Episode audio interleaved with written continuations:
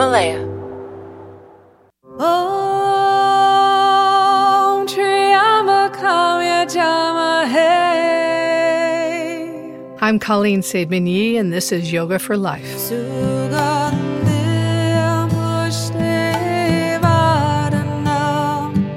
There's an underlying belief that somehow we aren't enough, that we are unworthy, frauds, and losers. In Yoga for Life, we will uncover these self imposed limitations that are keeping us from contentment and freedom.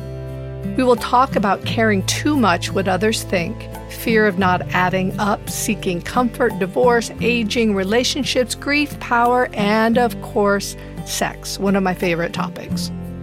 In this podcast, you can expect open, real, and raw dialogue about what keeps our hearts heavy, spirit hidden, and potential limited.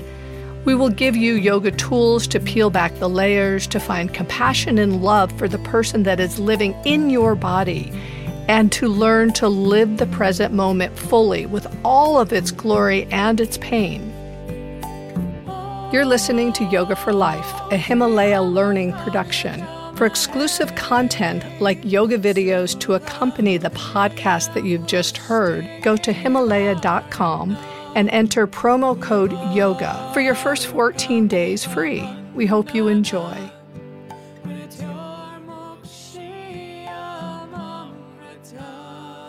So, I'm going to announce the winners of the 90 day free access to the Himalaya Learning. Thank you all for writing your reviews on Apple Podcasts. It was actually impossible to pick three, so I had to do it somewhat randomly. If you're listening to this and you are one of the chosen ones, then please DM me with your email and we will get you your access. If I don't get all three DMs, we'll come back and read a couple of more. This one is from G apostrophe Ma Michelle. She says, This podcast has touched my heart and soul. Colleen has such a gift to reach many people. I have been through therapy for many years, but this podcast is it. It's changed my inner talk and how I see myself and others. We are blessed for these deep talks. Thank you. Thank you. This is from M.J.E.H.R. How beautiful it is to listen to Colleen and the wisdom she gives so freely. She gives us her authentic self in this podcast, and although I've known her through her book and the sequences she provides, getting to know her through this medium has been such a joy. How about you take the deep breath you need and give Yoga for Life a listen? Your heart will say thanks. Well, my heart says thanks, so thank you very much, MJ. And the last one is Marinita K. Colleen has one of those extreme and intense life journeys that she beautifully used for growth and shares with us. I say this not because I know her, but because I read her book as well. Even when most of us might not have been through those same experiences, we will all be able to relate to the underlying feelings, fears, and necessary path of growth. And in this way, we can all benefit from listening. Thanks, Colleen. Okay, it's time to commit. 2024 is the year for prioritizing yourself. Begin your new smile journey with Byte, and you could start seeing results in just two to three weeks. Just order your at home impression kit today for only $14.95 at Byte.com. Byte clear aligners are doctor directed and delivered to your door. Treatment costs thousands less than braces. Plus, they offer financing options, accept eligible insurance, and you can pay with your HSA FSA. Get 80% off your impression kit when you use code WONDERY at Byte.com. That's B-Y-T-E dot com. Start your confidence journey today with Byte. Thank you, Marinita. So you guys just DM me and we'll get you all set up. Thank you so much. Namaste.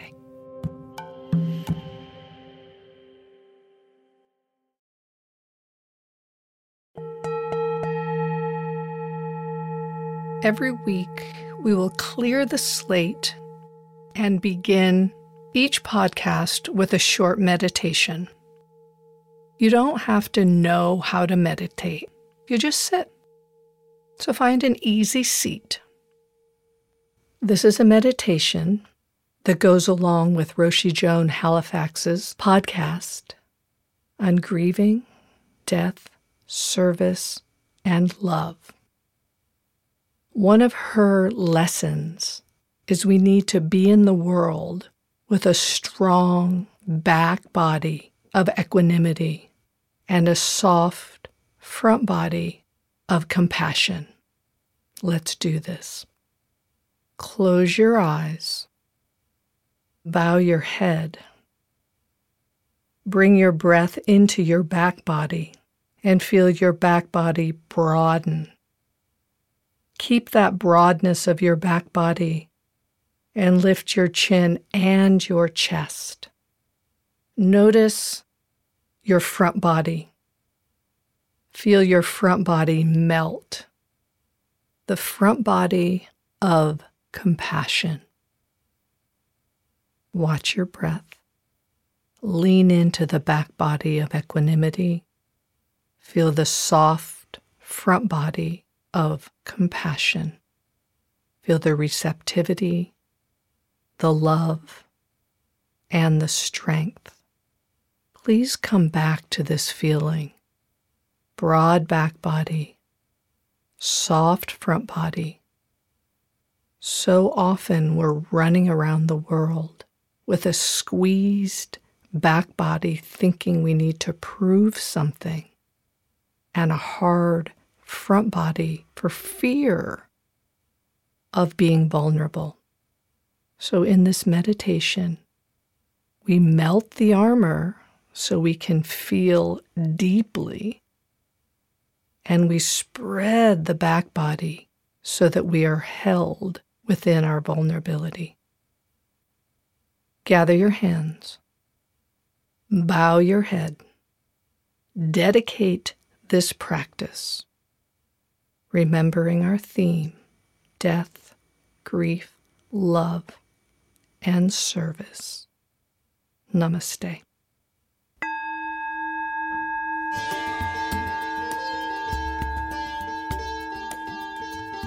Roshi Joan Halifax is a Buddhist teacher, social activist, pioneer in end of life care field, and abbot of Upaya Zen Center. I personally consider Roshi Joan a mentor. I may venture to say a heroine. When my mother died, I thought that as a practitioner, I was supposed to realize the truth of impermanence and shouldn't be so deeply affected by grief. Then I was on a bus when I got a call from Roshi, and she cried with me on the phone and told me that this was one of the most difficult things that I will go through. She gave me permission to grieve. Her empathy humanness, depth of study, fearlessness, compassion, and vulnerability will cut to your soul. I honestly cannot believe that I had the guts to ask her and that she answered yes, makes this one of the most exciting and humbling days of my life. Gather your hands in front of your heart. Bow your head and join me in welcoming the beloved Roshi Joan Halifax. Thank you so much for being here. Colleen, thank you. It's an honor. I'm very moved to recall that moment of connection so many years ago over the loss of your mother. And I hope I can share what little I know in relation to grief and also in relation to service. Mother Teresa said that the only true path to peace is through service. So I can only imagine that you are at peace. You've spent much of your life serving that that most turn away from human beings that are at the end of their time, be it illness or execution. Will you address this? And if there is a danger of over serving?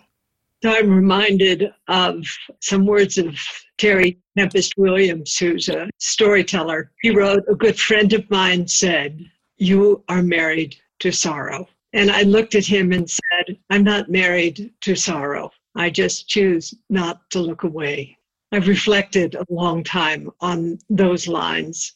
And I think that the capacity, the heart, the energy and the courage to come alongside any kind of suffering, whether it's the suffering of a dying person, the suffering of a person who is due to be executed, the suffering of a child or a spouse, but even the suffering say, of a politician whom one finds to be deeply misaligned with the values that you care about, but that still is suffering. And how to do that in a way that does not lead to distress is a practice. And it takes, I believe, the capacity to be really grounded, to have the ability to let go of external distractions and to drop into the body and to downregulate and to bring your attention to the experience of simply being present for your own experience as it is. And it also means that we're in that touching in to our motivation. Why are we doing this?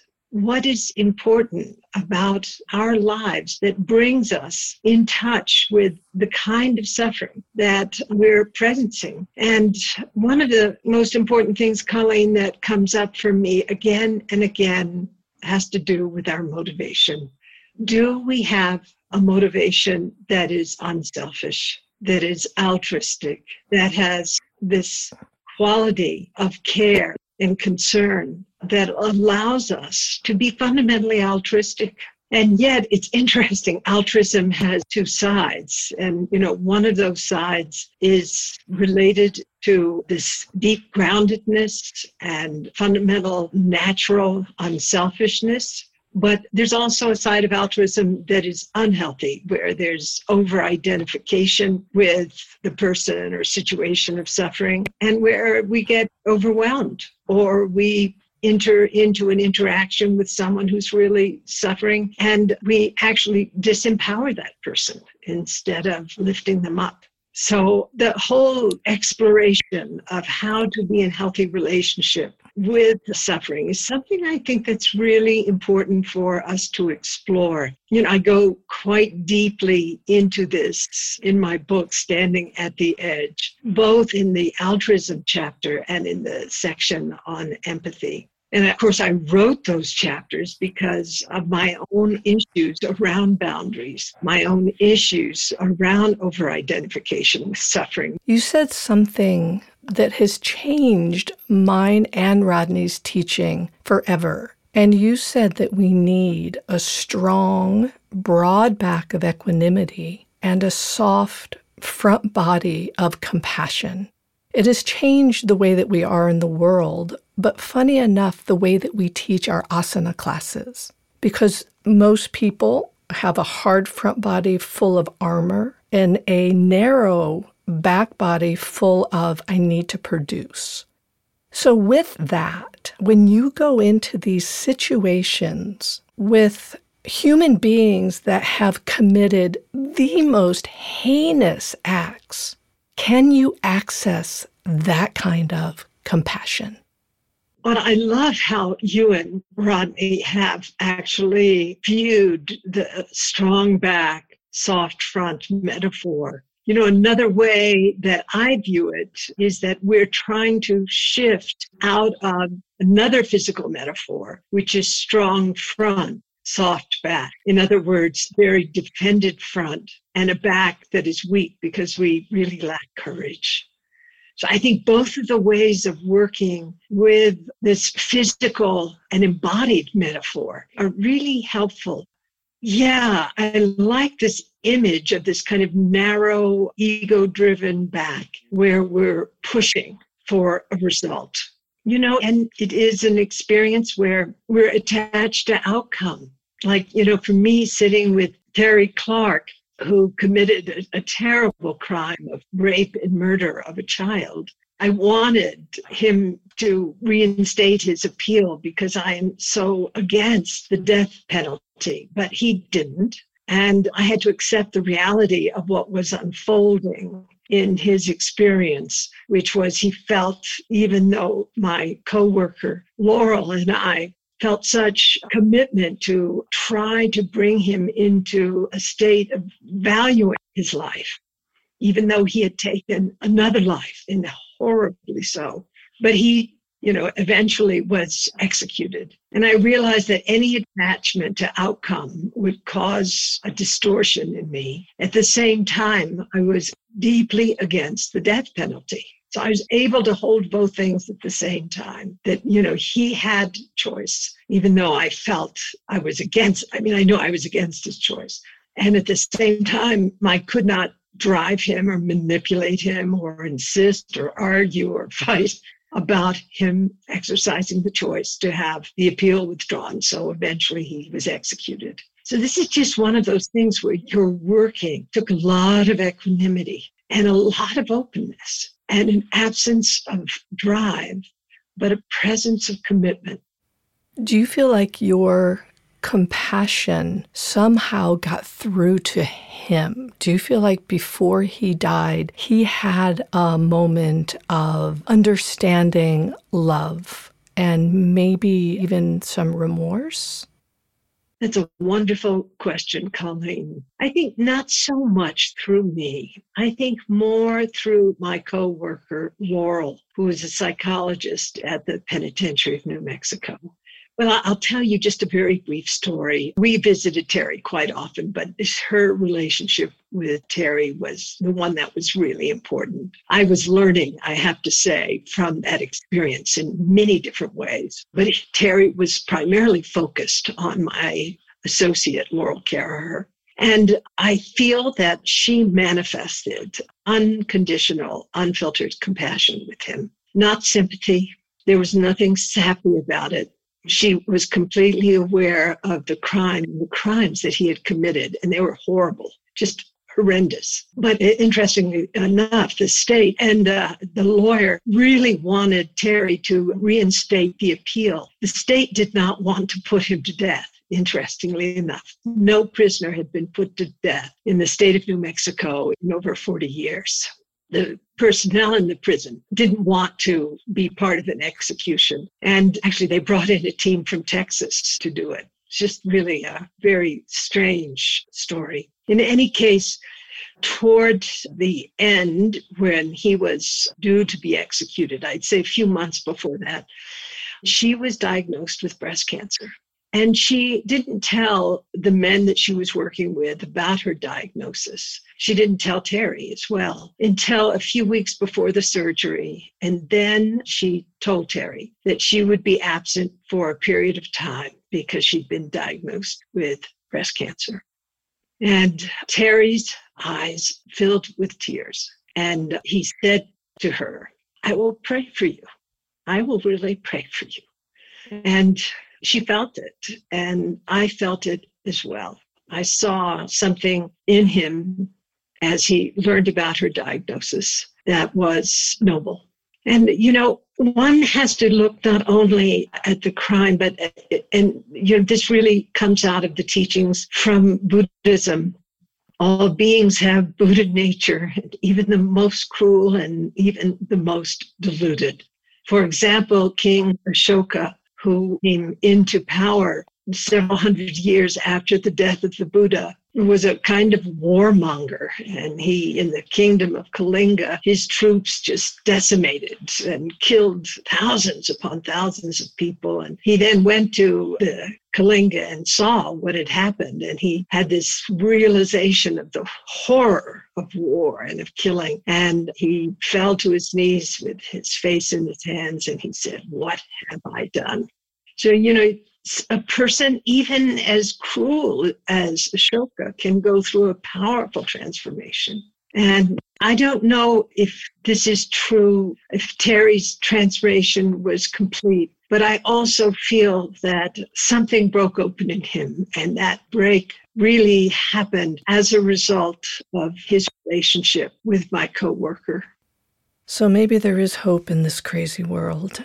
You mentioned something about it wasn't sympathy, it was empathy. Can you talk about what you see the difference between them to be? Actually, I was talking about the difference between sympathy, empathy, and compassion. And, you know, sympathy is in a way a near enemy of compassion. Compassion is that realization of the recognition of the truth of suffering and our commitment to do something about it. Sympathy is tinged with pity but it also can be associated with you know a kind of upwelling of concern. And then empathy is uh, resonance with or identification with the suffering of another. So these are three different valences. They're somewhat interconnected and they can inform each other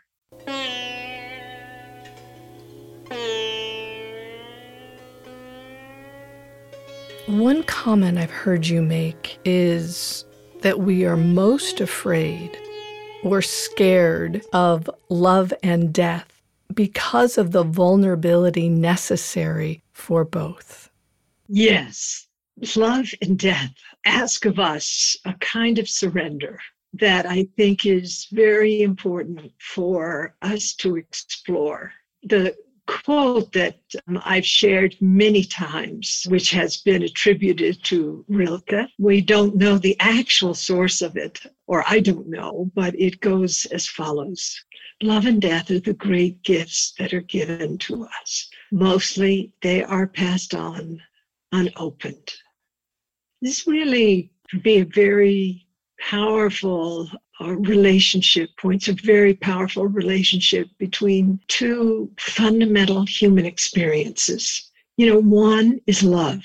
We know what is true about love is that it cannot be held back. It is an act that is fundamentally about unselfishness and profound regard. It isn't about grasping. It is truly about surrender and vulnerability. And death, the same ultimately death takes us. Death, whether we resist it, which causes pain and suffering, it is an experience that, in the best of circumstances, is one that is characterized by profound vulnerability. Freud saw the interconnection between the two, but had a kind of you know, death he saw as kind of life denying, and love or eros as life affirming. You talk about grief as that it's messy and that has many faces. I feel like in our society, we're taught that grief is really about sadness and we need to get out of it and get on with our lives. Can you talk about the different messinesses of grief and its many faces? Well, I'll try to. You know, Colleen, we are experiencing a change at this time of enormous proportions, including this pandemic, including a kind of catastrophe of individual and global economy and a, a real social and cultural shock. But I feel that we're in a kind of crisis of the heart and mind that has caused, you know, come about as a result of the loss of relationship with our, our daily structure, with social contacts, with jobs, and even of safety. And there are individual losses that we experience. For example, some of us have lost people in this pandemic that are really close to us or clinicians who have experienced not only loss of patients who have died of the virus, but also loss of agency, loss of control of their situation. And I also feel like we're grieving the loss of a way of life. And you know, this is in a way compounded by what many of us are experiencing, which is social isolation. So we're in a very complex and unique situation at this time. And also, there's almost fear of connection because of issues related to contagion. So, you know, grief is about loss. And it is an experience that is deeply humanizing. And it's also been described as grief is love that has nowhere to go. It's this experience of emotional and physical suffering that we go through when we experience loss. And, you know, there are many different symptoms associated with grief, like it's difficult to concentrate when we're grieving. And there's deep irritability, or there can be the experience of profound depression.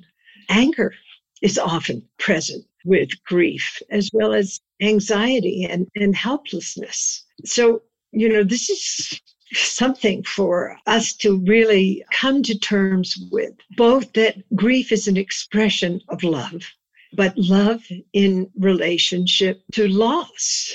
And if we don't bear witness to grief, if we don't come alongside grief, it is a way, in a strange way, that we avoid love.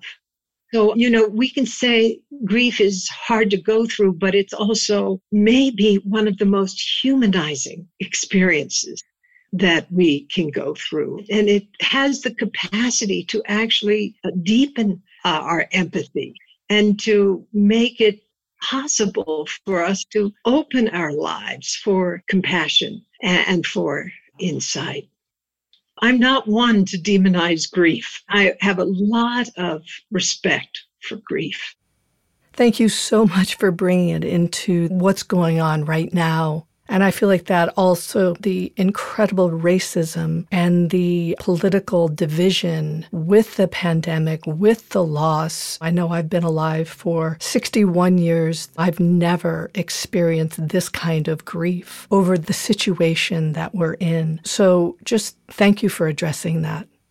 You know, I'm just going back to Terry Williams. She wrote, There is deep beauty in not averting our gaze. No matter how hard it is, no matter how heartbreaking it can be, it is about presence. It's about bearing witness. And then she writes, I used to think bearing witness was a passive act. I don't believe that anymore. And then she says, I think that when we are present, when we bear witness, when we do not divert our gaze, something is revealed. The very marrow of life. We change. A transformation occurs. Our consciousness shifts. Well, we have a lot of opportunity to practice that right now. Switching gears just a little bit, you've pioneered some pretty radical stuff and I'm going to read a quote from you. The point of Buddhism is to see clearly into the nature of mind. The nature of mind, in its fundament, is not separate from this very moment as it is. If we get a peek into that through the use of psychedelics, entheogens, then wonderful. You've also talked about people would say, Isn't that dangerous? And you would say, Yes, but so is gardening. Do you mind talking a little bit about this as it has to do with end of life care? So, in the 1970s, I married Stanislav Grof, the Czechoslovakian psychiatrist. And in that course of our relationship, I joined Stan as a partner in his work of using LSD as an adjunct to psychotherapy with people who were dying of cancer. This work was really profound. It involved extremely careful preparation of the person dying of cancer in anticipation of this LSD trip, which was the administration of a single overwhelming dose of LSD, 600 micrograms, and of sitting with this person for 8, 10, 15 hours as they went through this extraordinary journey in their encounter with life, death, and also realization. And this work was very influential in my life. It was a contemporary rite of passage. And I also realized that dying itself was rite of passage. So I actually did not continue that work in that form after Stan and I went our separate ways. But I have seen in the past years that work with entheogens has come into focus again. And I think it's, uh, it's very interesting what is being done. For example, at Johns Hopkins on their East Campus and in other research institutes where psilocybin is used probably more frequently than LSD. It's really fascinating that the value put upon gaining access through entheogens to the human unconscious and the positive effects of working with entheogens is present today. I personally am very grateful, but as Colleen said, it's looked on as by me because the power of opening up the unconscious gives me a lot of respect and also pause. That one should probably be very respectful and careful in relation to doing this. Thank you. I'll try to wrap this up. I want to be very respectful of your time. Somebody that we both know and respect quite greatly, Richard Freeman, who has done a lot of work. When I asked him how he was dealing with the death of his guru, Sri K. Pattabhi Jois, he said two things. He said, He's sitting to the right of my heart, and I always have access to him, so I feel closer to him than ever.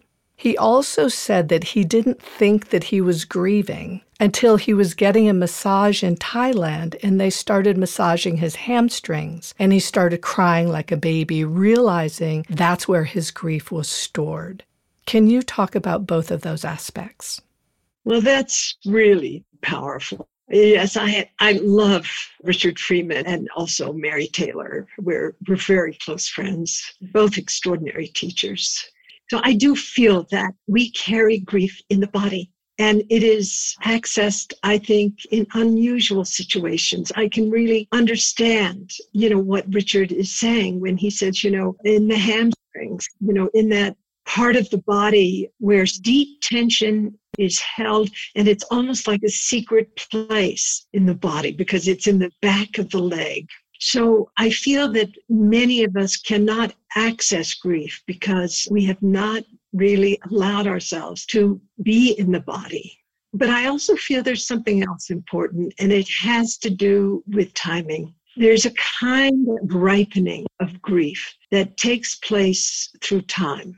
And that time is important to be given to realize that we don't experience grief in its full blown form in a moment or immediately after the experience of loss. That it takes time to settle into that place in the body where it will rest. And for each individual, I believe that will be different. Beautiful. Pema Chodron talks about evolved beings having tears behind their eyes constantly. I see that with both you and one of your deepest uh, connections, Frank. And with that, it sort of feels like you're looking into our souls and accessing the place in us that is afraid to show this kind of vulnerability. Is this what happens when you've spent your life dealing with death, grief, love, and service? You know, I can't speak for myself because I live inside the sea of my life. I'm like a fish in the sea of my experience. But I can reflect on Frank. You know, he has been through so much, both in terms of his childhood and a very complex family, also in terms of bearing witness to so much dying and loss, and then his own experience of uh, heart disease and stroke, and almost losing his life twice rather recently. And it is just also we have such a deep friendship. I feel that I, in a way, have been alongside him at a distance, of course, but alongside him through the last 20 years of his life, where he also transitioned out of Zen hospice. And I think as a result of those experiences, so much has kind of dropped away that separates him from the present moment. I think that you know, in certain ways, this is true of me in a different way, of course. But I think we share that similar sense of great vulnerability,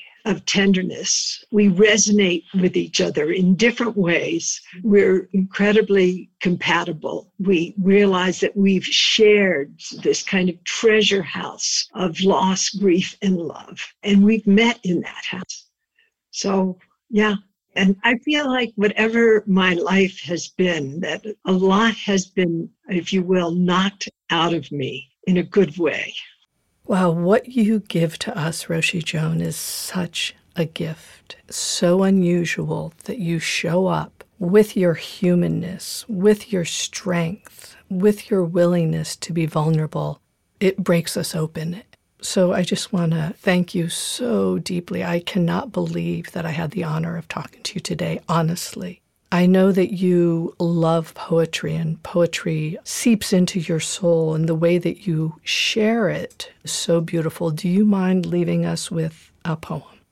Well, thank you so much, Colleen. Your questions have been beautiful and they also reflect your carefulness in examining the kind of teaching that I've offered and also the life that I live. So I'd love to finish this time together with you, Colleen, reading a poem by Ellen Bass. And the poem is called The Thing Is. To love life, to love it even when you have no stomach for it, and everything you've held dear crumbles like burnt paper in your hands, your throat filled with the silt of it when grief sits with you, its tropical heat thickening the air, heavy as water, more fit for gills than lungs. When grief weighs you like your own flesh, only more of it, an obesity of grief. You think, how can a body withstand this? Then you hold life like a face between your palms, a plain face, no charming face, no violet eyes. And you say, Yes, I will take you. I will love you again. Thank you. Everybody, gather your hands in prayer and bowing your head. In thanks to Roshi Joan Halifax for sharing her spirit and her soul today. Namaste. Wow, you've been listening to Roshi Joan Halifax and a conversation on death, grief, service, and definitely love. This is Yoga for Life. Thank you so much for joining. Thank you for listening. To get the most out of this show, check out the yoga videos available only on the Himalaya Learning platform. Himalaya Learning provides bite sized courses from world class thinkers and industry experts for you to enjoy in the app, on the go. To access exclusive content for this show and others like it, go to Himalaya.com and enter promo code YOGA for your first 14 days free. We hope you enjoy. This podcast is produced, recorded, and mixed by Cynthia Daniels at Monk Music Studios in East Hampton, New York. The theme music for Yoga for Life was composed by Rob and Melissa. Come on a journey like no other, where you will discover many roads that will lead you to a happier, healthier, and more stress free life. And the beauty is, you don't need any vacation time for this adventure. The journey will come to you. Join Avery Rich on your very own journey into yoga. Along the way, she will demystify yoga poses and guide you into a yoga posture or short sequence, all in less than 15 minutes. You have nothing to lose but stress. The Journey into Yoga podcast. It's not for people who like yoga, it's for people who don't like yoga. Follow or subscribe on Apple Podcasts, Spotify, Amazon Music, or at averyrich.com.